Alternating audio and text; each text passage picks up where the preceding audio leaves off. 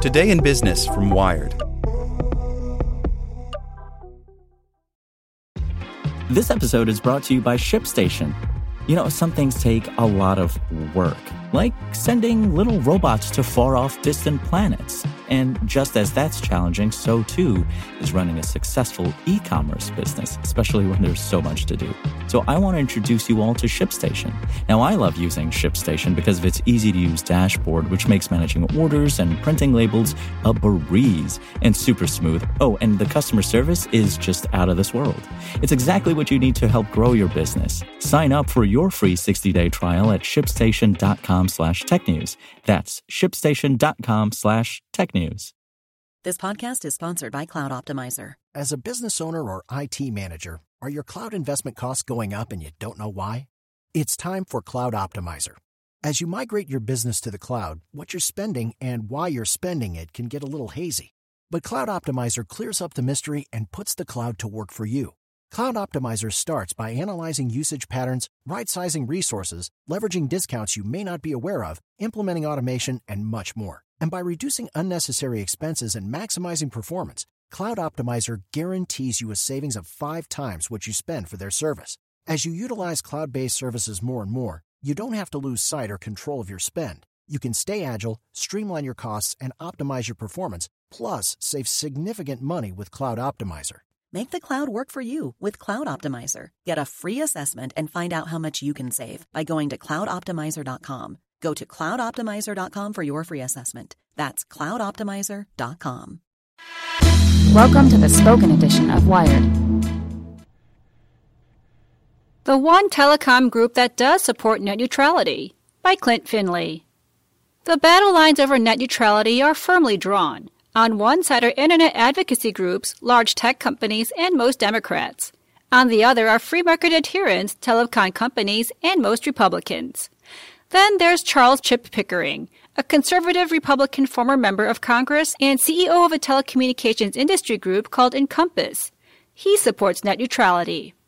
I don't think there's anyone who understands tech and telecommunications as well as he does, says U.S. Representative Anna Eshoo, Democrat, California. He can give a presentation to a complete neophyte and get them to join the parade because he makes it so compelling. Pickering isn't new to the fight over net neutrality. He introduced one of the first net neutrality bills in Congress during his stint as representative from Mississippi from 1997 until 2009. At that point, net neutrality wasn't on the agenda of many politicians on either side of the aisle. Under Pickering's leadership, Incompas has been a steadfast defender of rules adopted by the Obama era Federal Communications Commission that ban broadband providers like Comcast and Verizon from blocking or discriminating against lawful content. That's placed it at odds with other industry groups working to undermine efforts to mandate net neutrality. Incompas itself is something of a paradox. Historically, it's been a voice in Washington for smaller telecommunications companies, but in recent years it also welcomed tech companies as members, and not just companies that have dabbled in offering broadband services themselves, such as Facebook and Google's parent company, Alphabet. It ranks also include Amazon, Netflix, and Twitter. What these companies have in common, Pickering explains, is opposition to the policy preferences of incumbent broadband companies like AT&T. The idea is to unite the tribes, if I were to use a Braveheart analogy, Pickering says. I wanted to bring all of us who wanted competition and innovation into one alliance. Lessons from the Soviet bloc. While other Republicans, such as FCC Chair Ajit Pai, see net neutrality regulations as government interference in the free market, Pickering sees such rules as necessary to preserve competition on the Internet. He notes that most people have access to only one or two broadband providers, according to FCC reports. Pickering traces his reverence for markets and competition to his time working with a church group in communist Hungary in the 1980s after graduating from the University of Mississippi. Having grown up in a small town in Mississippi, going to Europe, and living in the so called Soviet bloc was very much an awakening in trying to understand how the world works, he says. After returning to the U.S., Pickering received an MBA from Baylor University, where he served as a graduate assistant to a comparative economics professor who studied Western and Soviet bloc economies. Pickering concluded that the differences in standards of living and individual freedom he saw between the U.S. and Hungary stemmed largely from the different economic systems. I hate to see the consequences of monopolies, and I love what happens when you unleash free market competition, he says. It really gives individuals maximum freedom and opportunity. After business school, Pickering worked in President George H.W. Bush's administration, then landed a job as a staffer for U.S. Senator Trent Lott of Mississippi in 1992. Pickering was soon immersed in telecommunications issues such as cable television competition and wireless spectrum auctions. It was topical work for a senator from Mississippi, which was something of a hotbed of telco activity. American Cable Systems, the company that became Comcast, started in Tupelo, Mississippi. WorldCom, which changed its name to MCI after acquiring MCI in 1997, was founded in Jackson, Mississippi. And SkyTel, which pioneered two-way texting, was founded in Clinton, Mississippi.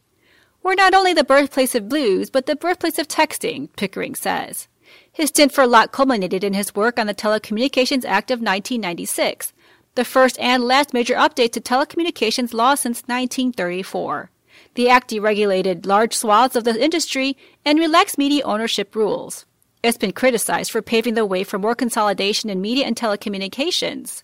At the time, Pickering saw it as a chance to promote competition by removing legal barriers that kept companies out of the pay TV, local telephone, and long distance markets. Pickering was elected to the U.S. House of Representatives in 1996 and eventually landed on the Energy and Commerce Committee, which handles telecommunications issues. In 2006, he co sponsored a bill that would have made it easier for telephone companies to offer paid TV services and authorized the FCC to enforce a few basic net neutrality protections. The bill wasn't welcomed by net neutrality advocates, who wanted stricter net neutrality provisions and more rulemaking authority for the FCC but it passed the House 321 to 101 with bipartisan support before dying in the Senate. Pickering tried to pass net neutrality legislation again in 2008 when he teamed up with Representative Ed Markey, Democrat Massachusetts, who had co-sponsored a separate failed net neutrality bill with Eshoo and others, but that bill never made it out of committee. Pickering retired from Congress that year. The Democrats had just gained a majority in the House, and Pickering thought he'd be less effective. He also wanted to spend more time with his five sons. After 20 years of public service, I wanted to make a little bit better of a living and provide more presence and be a part of their lives, he says. Baby Bells Grow Up. Pickering landed a job at Incompas, then known as Comptel, in 2014, at a critical juncture for the group.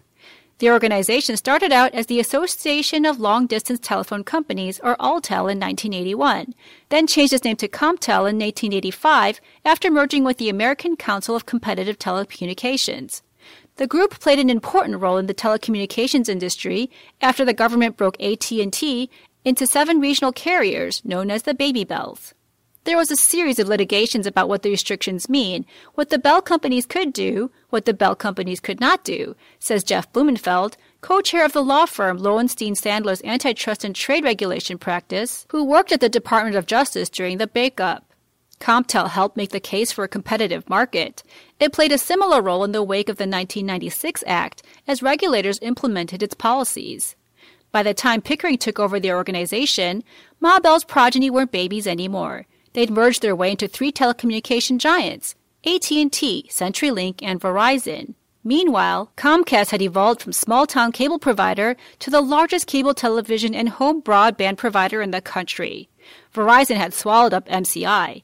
Pickering saw the influence that companies like AT&T and Comcast wielded in Washington and realized that their smaller rivals needed partners that opposed the incumbent's agenda. The tech industry, ever worried about the control that carriers have over how customers access their content, fit the bill perfectly. Bringing in the internet giants infused the group with both the cash and cachet that it would need to fight the next series of battles. The organization changed its name in 2015 to reflect the fact that it now encompassed more industries. The Trump era.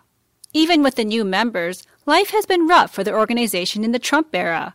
One of Pai's first actions as FCC chair was to ditch an Obama era proposal to lower price caps on business data services, which provide connectivity to ATMs, for example, and instead eliminate caps for much of the market. And of course, the agency voted in December to jettison the hard won net neutrality regulations. Pickering and Company did land a big win last week when the FCC approved rules that will make it easier for smaller companies to string their wires along existing utility poles. It sounds boring, but could spur more competition and lower broadband prices. But even as the group celebrates that victory, A bigger problem looms as the FCC considers a petition filed by the rival telecom group US Telecom that could cut off access to much of the infrastructure that Incompas's member companies rely on today. Dane Jasper, CEO of broadband provider at Incompas member Sonic, calls the petition a knife at the throat of the entire competitive industry. And consolidation could thin the organization's ranks. In 2016, Verizon snapped up XO Communications and CenturyLink bought Level 3. Such deals can make for strange bedfellows within the group. Verizon has long been a carrier member, which enables it to participate in Incompas's trade shows, but bylaws forbid the former Baby Bells from having policy voting rights within the organization. Earlier this year, T-Mobile agreed to buy Sprint, one of Incompas's earliest members. The deal is pending. Pickering says Incompas does not have a position on the acquisition. When it comes to net neutrality, public opinion appears to be on Incompas's side. Earlier this year, a Morning Consult poll found that 60% of registered voters, including 63% of Republicans, support the idea. Republican voters were more likely to support net neutrality than Democrats or independents in the poll. That may be pushing more of Pickering's fellow Republicans to his side of the issue. In May, three Senate Republicans broke ranks to support legislation that would restore the FCC's rules, and last month, Representative Mike Coffman, Republican Colorado, became the first GOP House member to do so, at an event co hosted by Incompas. Pickering still has a long way to go to win over enough Republicans to restore net neutrality protections. If anyone could get everyone to the table, it's Chip, Eshoo says. Want to learn how you can make smarter decisions with your money? Well, I've got the podcast for you. I'm Sean Pyles, and I host NerdWallet's Smart Money Podcast. Our show features our team of nerds, personal finance experts in credit cards, banking, investing, and more. And they'll help you make the most of your money while cutting through the clutter and misinformation in today's world of personal finance. You'll get clarity on strategies to help you build your wealth, invest wisely, shop for financial products, and plan for major life events. Listen to NerdWallet's Smart Money Podcast wherever you get your podcasts.